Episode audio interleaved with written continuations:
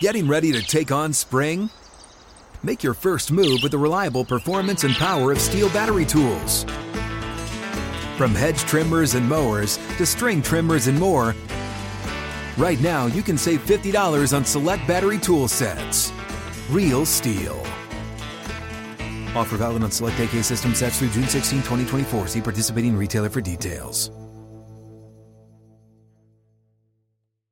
When you buy Kroger brand products, you feel like you're winning.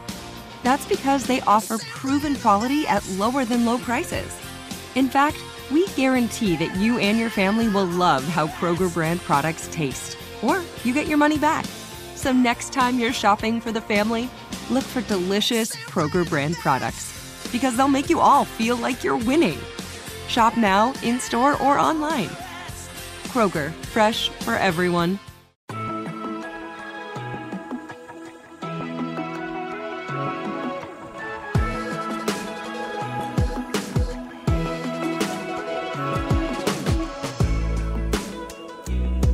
Hello and welcome to the 49ers First and 10 podcast.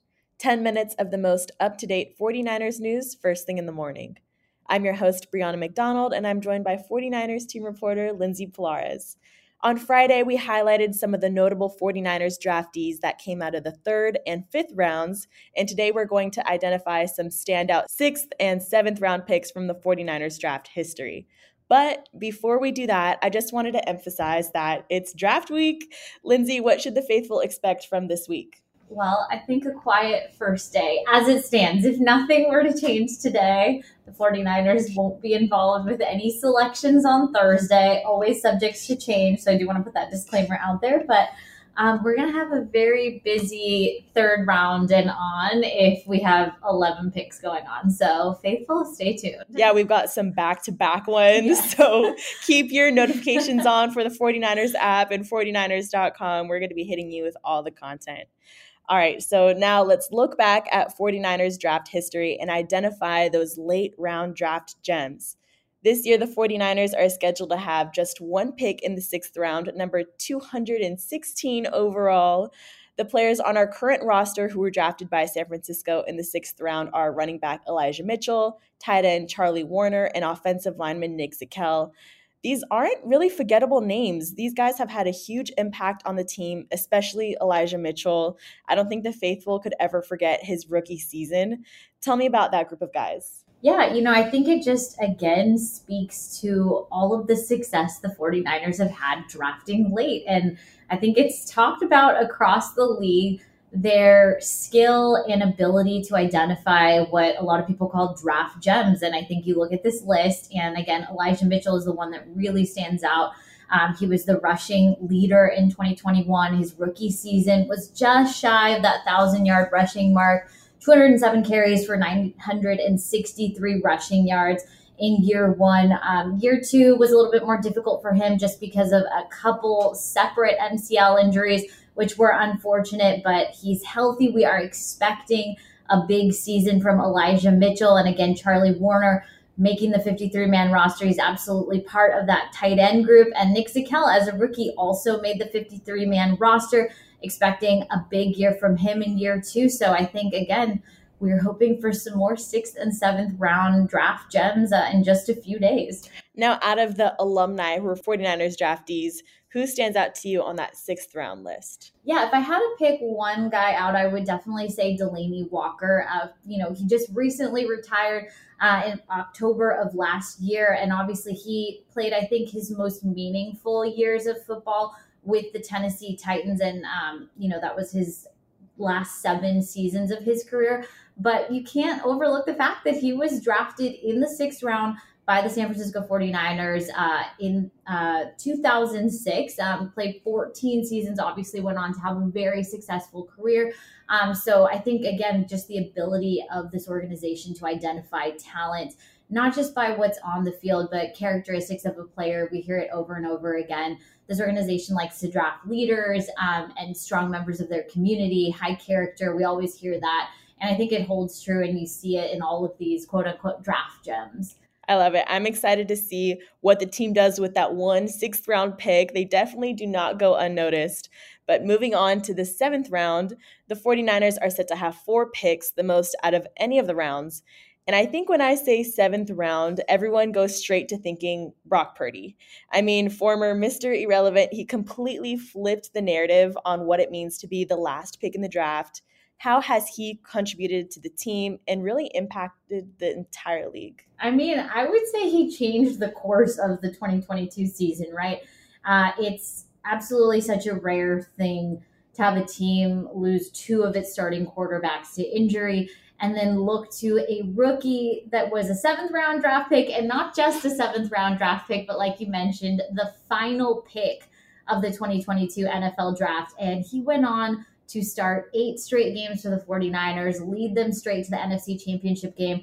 Obviously, an elbow injury derailed probably the way that that whole game, you know, uh, would have uh, would have panned out. We don't know, um, but obviously just a huge lift to the locker room and was he was able to allow this team to continue playing at a very high level. And like you mentioned i think he changed the perception of what it means to be mr irrelevant to be selected in the seventh round. And that's actually what nfl draft analyst daniel jeremiah said in his press conference availability that we had last week to preview uh, the draft that I think teams moving forward are not going to count out their seventh round draft picks, especially at the quarterback position, because as you saw, Brock Purdy was able to give this team new life. And who's to say that another seventh rounder can't do that in the same position as him? So, again, I think it just, um, I don't know. I think it just gives a fresh outlook on later round picks in general since we're talking Brock Purdy, what's the latest on his recovery process? Yeah, as far as we know, he is working on range of motion exercises. I think the real key date that everyone keeps working towards is that three month mark because that is when his medical team and the 49ers are going to be able to do some more test evaluations and really get a better outlook of what his true timeline is going to be. So there is no quote unquote timeline until he hits that three month mark. He had his surgery on March 10th. So we're looking at an early June evaluation. But I mean, we saw him, I believe, at a Giants game not too long ago. So he's looking happy. He's looking like he's working towards health. And that's really all you could ask of him. And he was in the building for the first round of mini camp. So that's exciting to see that he's back on the field, working closer and closer to hopefully that three month mark.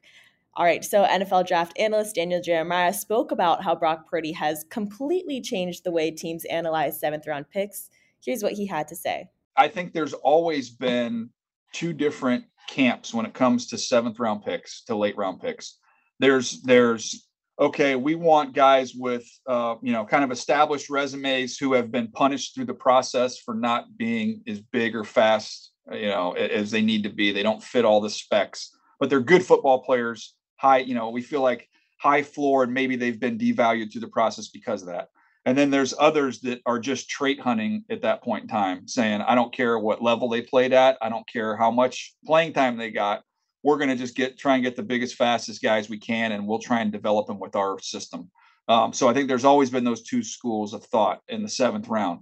With Brock Purdy, I think it's not only impacting what um, you know what could happen late in the draft you know in terms of maybe okay this guy's played a lot of football he's a good player maybe he's not the wow you know the wow traits but maybe that helps a player like that. I also think it's going to impact you know where that that next tier of quarterbacks comes off the board.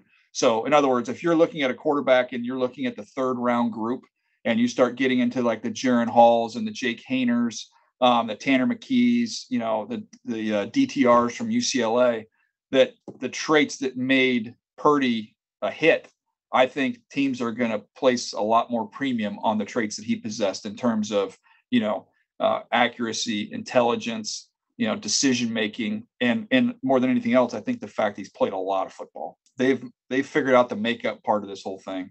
Um, they they've uh, they've found it. I mean, Hufanga, they raved about him at USC. He walked into that program. He was a leader. He was incredibly productive. He just didn't run fast so they're able to see past some of that stuff and uh, and see guys that are really really smart, tough, and instinctive football players.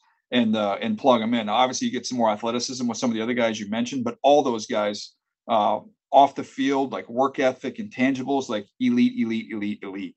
So I, I th- sometimes this thing is not just evaluating these guys as players; it's evaluating them as, as people and competitors and all that. And I, I got to believe it helps having John there, you know, as somebody who's kind of epitomizes what you'd want in a football player.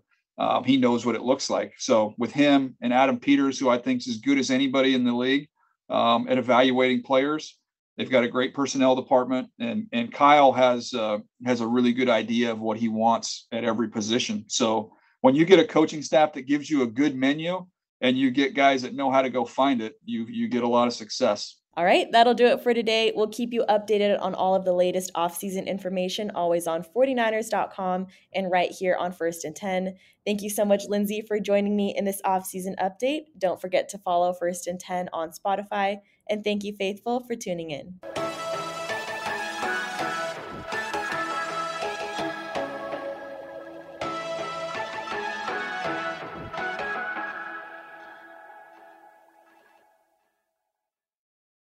Open a limited time 11 month certificate at Kemba Financial Credit Union. At 5.25% APY, it's more than triple the national average, plus, it's a safe and secure way to grow your money. Visit your local branch or kemba.org slash CD for details. Offer expires May 31st, 2024. APY equals annual percentage yield. Restrictions apply. $500 minimum and $250,000 maximum deposit. Advantage status required. Comparison based on bank rate average. Federally insured by NCUA.